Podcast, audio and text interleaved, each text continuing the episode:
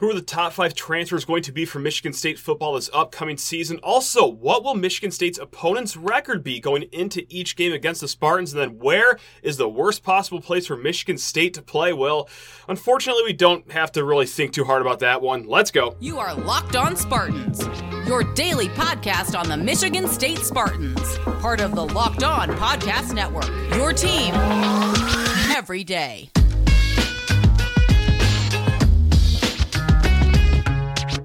Spartan friends, Spartan family, Locked on Spartans listeners, thank you so much for tuning in to today's show of Locked on Spartans, your team in green and white five days a week leading up to kickoff. And of course, during the season, yeah, five days a week as well. If you ever want to reach out, locked on Spartans at gmail.com is the best place to find us. And hey, before we get into the bulk of this show here, please rate, review, and subscribe, whether it's on YouTube, whether it's on podcast. First of all, thank you very much for tuning in. Second of all, yeah, go ahead and leave that like, subscribe, get rate us five stars if you're feeling pretty good today. But hey, let's get into the show here. We're gonna have some new faces here in East Lansing on the football field this upcoming fall. Many of them instant impact players. We're gonna go through the top five list in order of hey. What are we going to expect from the cream of the crop of these transfers? We're going to go to five. We're going to end at one.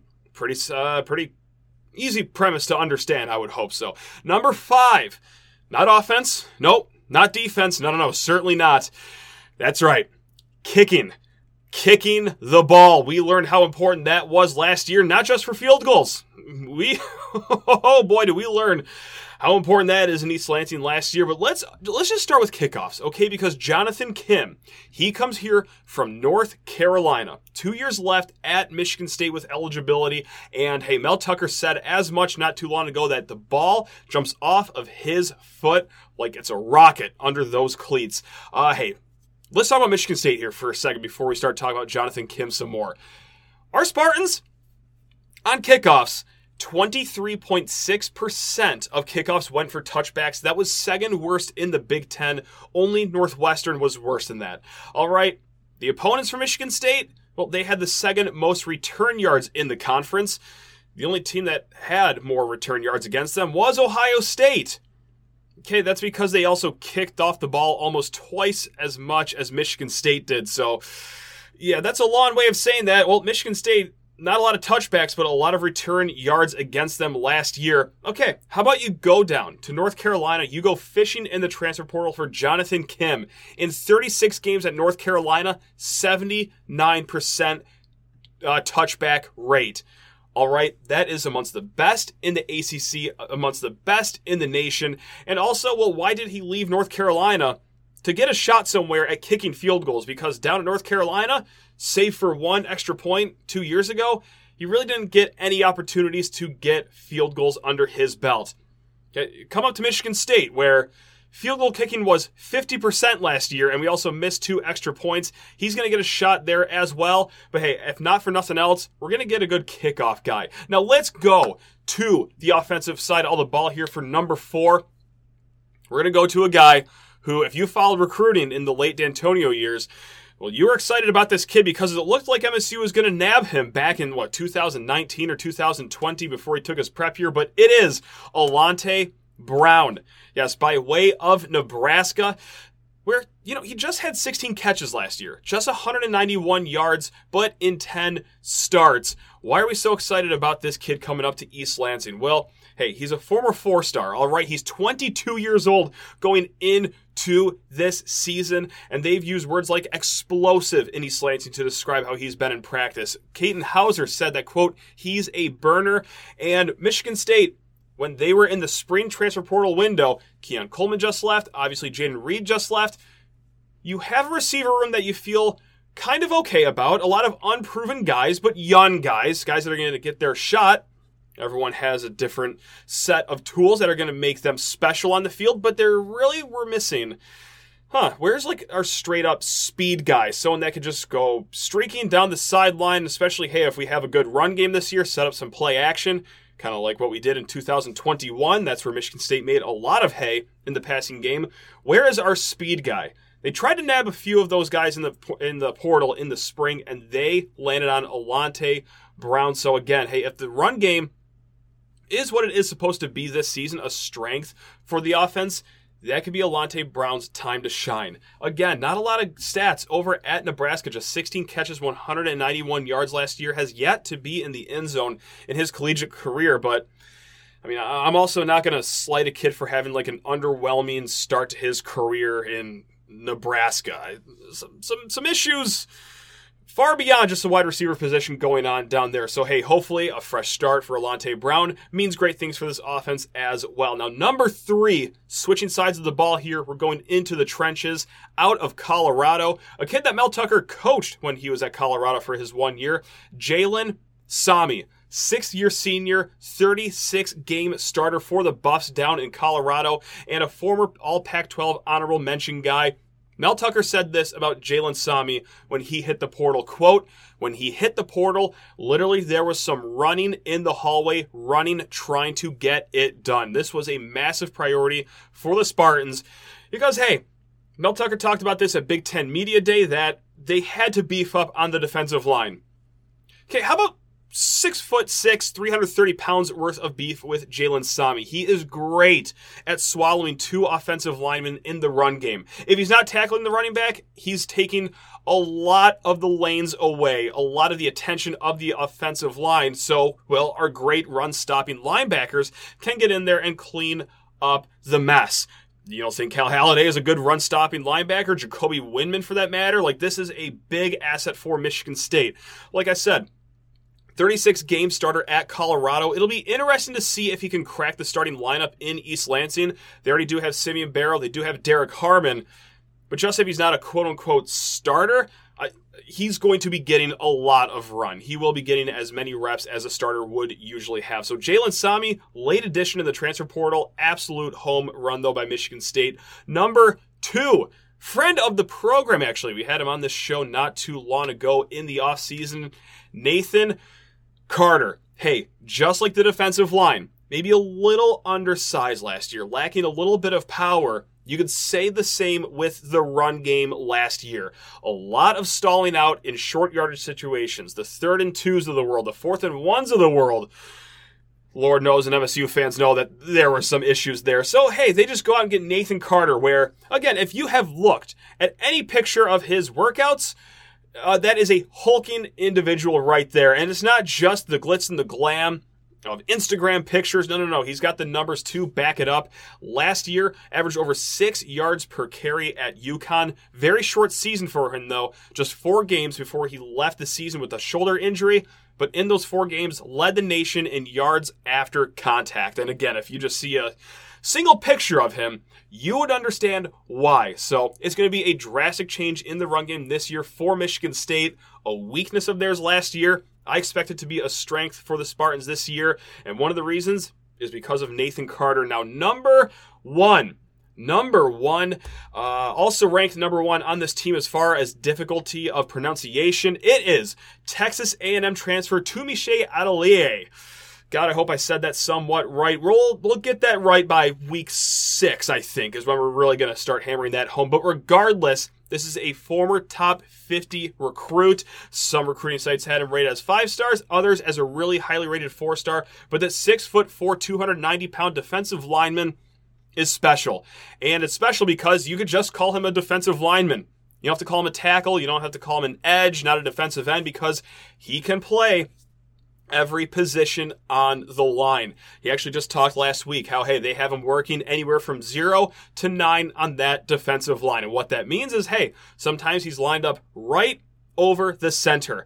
I could see that being a great asset in passing downs. Call it a third and 10. Get a pretty quick and agile Tunmise Adeleye up the middle while you have speed guys on the outside. Or hey, if it's your standard down, well, that's a pretty good defensive end to have right there. So, yeah, top 20 player in the portal, according to The Athletic, and just versatile all over the map. Excited to see what we got from him. Now, really quick, honorable mentions. I did not mention Keyshawn Blackstock because technically he was a recruit He's the number one uh, rated interior offensive lineman amongst junior college kids. So if you wanted to include him, I would have him maybe in the middle, uh, just maybe right in front of Jalen Sami if you wanted to count him as a transfer technically. But He, he's, he's a recruit. Uh, Tyneil Hopper, tight end out of Boise State. It will be interesting to see uh, how many times he can get on the field. It's a very crowded tight end room. Uh, Samar Melvin, Terry Roberts, both guys that are coming from other Big Ten schools at the cornerback position, have not really played a lot. But hey, if it's the middle of October, and my, my God, these guys are actually playing and they're doing it adequately. Yeah, that could be nice as well. And another guy who is here for short yardage running situations, Jaren Mangham as well. So you got some good honorable mentions there as well, gang. We will be right back diving headfirst into the mailbag, but first need to talk your ears off about Nutrafol. Did you know that 80% of men will experience hair thinning in their lifetime? God, that number is probably closer to 100% if you're a college sports fan, but hey, it is normal and it doesn't have to be your fate. You can get ahead of thinning with Nutrafol. Nutrafol is the number one dermatologist recommended hair growth supplement clinically shown to improve your hair health, visible thickness, and visible scalp coverage. Go to Nutrafol.com slash men to take their hair health wellness quiz. Identify causes of your thinning hair and Nutrafol will give you a personalized plan for better hair health through whole body wellness. So take that first step to visibly thicker, healthier hair. For a limited time, Nutrafol is offering our listeners $10 off your first month's subscription and free shipping when you go to Nutrafol.com slash men and enter promo code LOCKED on college. That is all one word, LOCKED on college. Find out why over 4,000 healthcare professionals recommend Nutrafol for healthier hair Nutrafol.com slash men, spelled N-U-T-R-A-F-O-L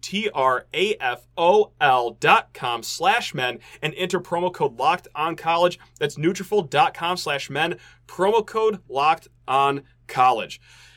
All right, we're going to dive headfirst into the mailbag here, and Dare Bear writes us a question. Tell us. Actually, not really a question, a demand from Dare Bear. Tell us what you think each opponent's record will be when they play us. Absolutely, positively love that prompt, Dare Bear. Thank you very much. Uh, we're going to go out on a limb here for week one and guess uh, Central Michigan. Zero and zero. I, I don't think that they'll take a loss in the offseason here. Let's go to Richmond. I think the Spiders will be 1 0 after beating Morgan State. That's right, Morgan State 4 and 7 last year, in Richmond I mean, they were a pretty formidable FCS team last year. This isn't some slouch FCS team coming to East Lansing. 1 0 after they dispatch Morgan State. Now, Washington, I think, will be 2 0. They start off against Boise State. They start off against Tulsa, both home games in Seattle. And, God, if this game was just five years ago, maybe 10 years ago, I, that would be a really enticing game against the Boise State Broncos. But right now, Washington, 15 and a half point favorites in that game. So I think pretty comfortably we could say the Huskies will be 2 0 as they come to East Lansing. Now, Maryland. Wow, uh, they've, they've dealt themselves quite the nice hand here for the non-conference schedule. They get Towson, mighty Towson, then they get Charlotte, and then they get Virginia. Now, if you're not hip to what kind of a season Virginia is about to have, they were picked to finish dead last in the ACC by their media. So yeah, Virginia going to be a long season. So Maryland, a big game in East Lansing to end September. The Terps will probably be 3 and 0 going into that game. Now we go to at Iowa. I believe the Hawkeyes will be 3 and 1. All right, they do have an interesting game on the road at Iowa State. That is a great rivalry, and right now Iowa is three point road favorites essentially a coin toss for that one. However, the week before they play Michigan State, and this could help our Spartans because Penn State is a really good, tough, physical team. Maybe they beat up on the Hawkeyes, have the boys in black and yellow field in black and blue for the game against the Spartans. But yes, I think the only loss Iowa will have is going to be at Penn State the week prior. Now, at Rutgers, I'm going to go three and three here, which sounds crazy because their win total, according to FanDuel, is just three and a half. So I have them getting pretty much way like just on the doorstep of hitting that over almost immediately in their season. But their games are Northwestern, Temple, Virginia Tech, Michigan, Wagner, and Wisconsin. Let's go ahead and give me Northwestern. I, I think that's going to be a long, long season for the Wildcats. Give me the Temple game as a win for them, and then I think they do take care of Wagner. So three and three on the season. Next up for Michigan State, Michigan. And by the way they're talking this offseason, they, they better be winning all of these games by at least 45 points uh, because, uh, look, I, I understand confidence. They are going to be a really good team this year, but whoo, you talk about putting dip on your chip. Uh, look, the Michigan Wolverines going into Spartan Stadium, they have seven bye weeks essentially. Uh, it's a MHSAA Division Six level non-conference schedule for the Wolverines, and then they go to Nebraska and then to Minnesota. That, that, could be spicy in Lincoln, but I think Matt Rhule has a long way to go with that Huskers program. Yes, he can turn programs around. He's built a whole career on doing it that just usually takes like two or three years for Matt Rhule to get it done. And Minnesota, a lot of question marks. So I think Wolverines seven and zero oh in their date with the Spartans. Now after that at Minnesota, I think the Gophers will be four and three. They have a tough schedule. They go to North Carolina, home versus Michigan, and at Iowa the week before Michigan State. But I think they beat Nebraska, Eastern Michigan, Northwestern, and Louisiana. So I'm pretty confident in four and three there. Now the Cornhuskers when they visit East Lansing, I think. Hey, let's go four and four. Uh, again, a total total redo project for Nebraska down there after the Scott Frost era, but I still think they get wins over Colorado, who also has a reclamation project on their hands, wins against Northern Illinois, Louisiana Tech, Northwestern, but losses to Minnesota, Michigan, Illinois, Purdue. So 4 and 4 at Ohio State. This might be the boldest I have, but I think it'll be 9 and 1 Ohio State. I want to call my shot either at Notre Dame, which will be a great game in mid to late September, or, hey, I mean, the Penn State game is at home, but I am very high on Penn State this year. They do have questions who's going to be starting at quarterback this year. Do they have that toughness that they did have in the Urban Meyer era? So far, no, not really. So give me nine and one for that one. At Indiana, I think the Hoosiers will be three and seven. Wins against Indiana State, Akron, catch a flyer against Rutgers, but yeah, I don't think it's going to be a great season for Tom Allen down in Bloomington. And then Penn State, give me 10 and 1.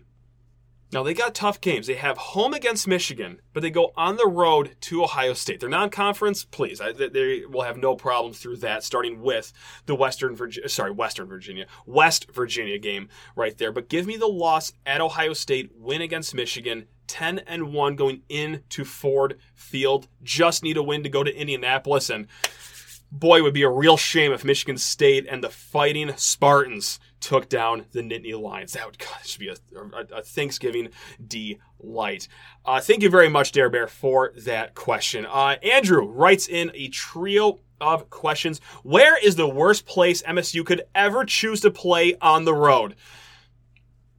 Andrew, I, I swear to you, I'm not trying to be funny. I'm not doing a bit right now, but uh, I would say on the road to Tempe, Arizona in early to mid September for a 10 p.m. kickoff. Uh, I would say at Arizona State is just about the worst place that you could pick for Michigan State. You got a lot of factors there. And luckily, we saw that not too long ago. I was there in person. Gotta say, hey, great trip. Tempe, beautiful place. A lot of fun over there. Awesome trip, minus the three and a half hours. And that three and a half hour span just happened to be the football game that we were all there for. Look, you're flying across multiple time zones, and hey, even pro teams struggle with that. College teams, well, you guys know the track record with the Big Ten flying over to Pac 12 country it ain't good. Also, how about a smooth 107 degrees at kickoff? I could not believe how hot it was, even when the sun wasn't out in Tempe. It was unbelievable. And then the 10 p.m. kickoff has a nice cherry on top. No, it's at Arizona State is the worst place that you could possibly visit if you are a Big Ten team, such as Michigan State. Uh, now, Andrew also writes in, which other NCAA football team reminds you of MSU? I don't think, actually, we have to travel too far. And this is a polarizing uh, school that I'm about to compare us to. Some state fans love this school. Other fans do not care for this school at all, but it is across Lake Michigan. I think there's some similarities with Wisconsin. Now, I'm not necessarily talking playing style or anything like that. I'm just talking just how you are perceived in the college football realm, your your recent history, if you will. And I think, look, I mean, there's a similar timeline for Michigan State and Wisconsin's rise to dominance.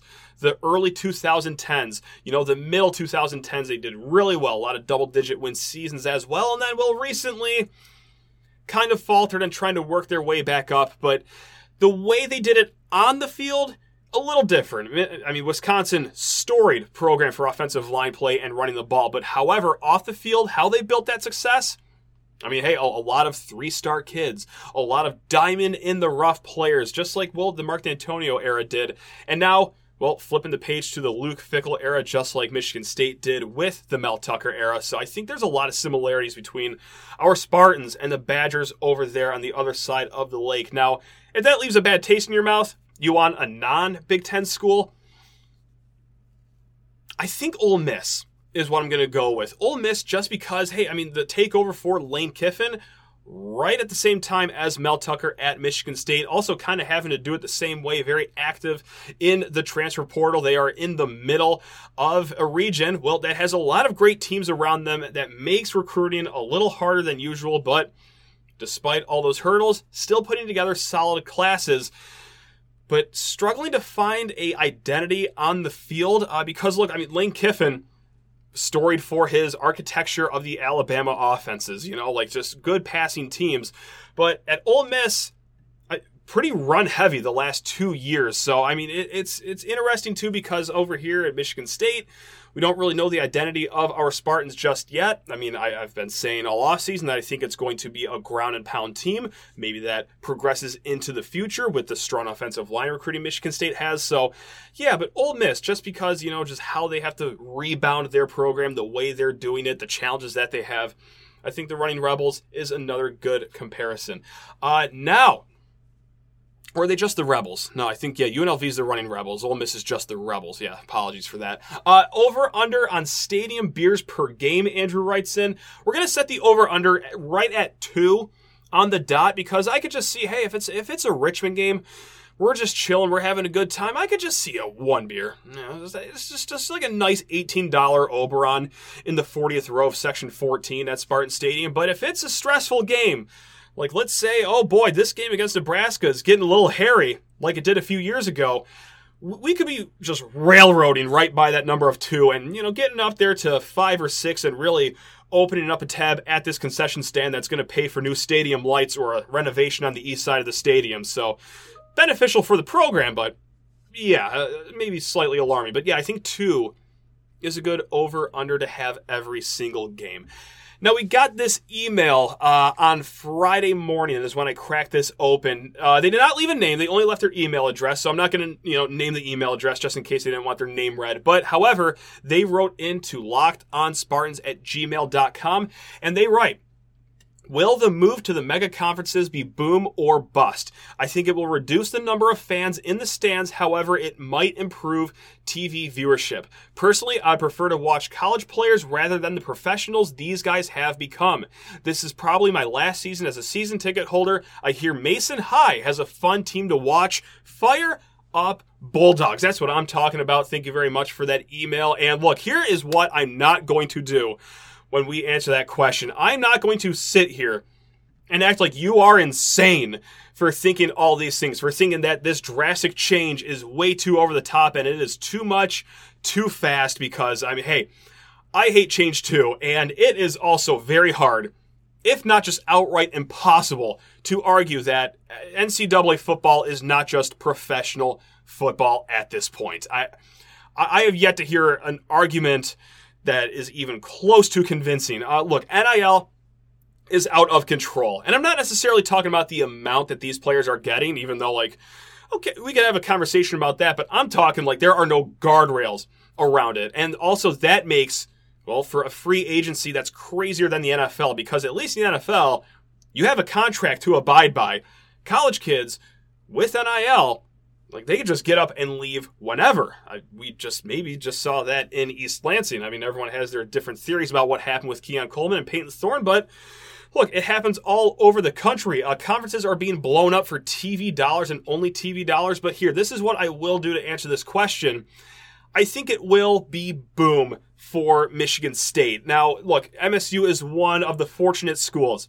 They're not seeing their conference dissolve into madness here. And even if it did get to like three mega conferences where just the top 60 teams were invited, MSU by revenue, by TV ratings, they are squarely in the top 60. Like I, I don't think, let me knock on wood here. I don't think like MSU would have to sweat about being one of the 60 teams invited there. So, with that said, Michigan State is already comfortably in a conference. They are going to get massive TV dollars, which I have to say, like, let me just take a timeout here.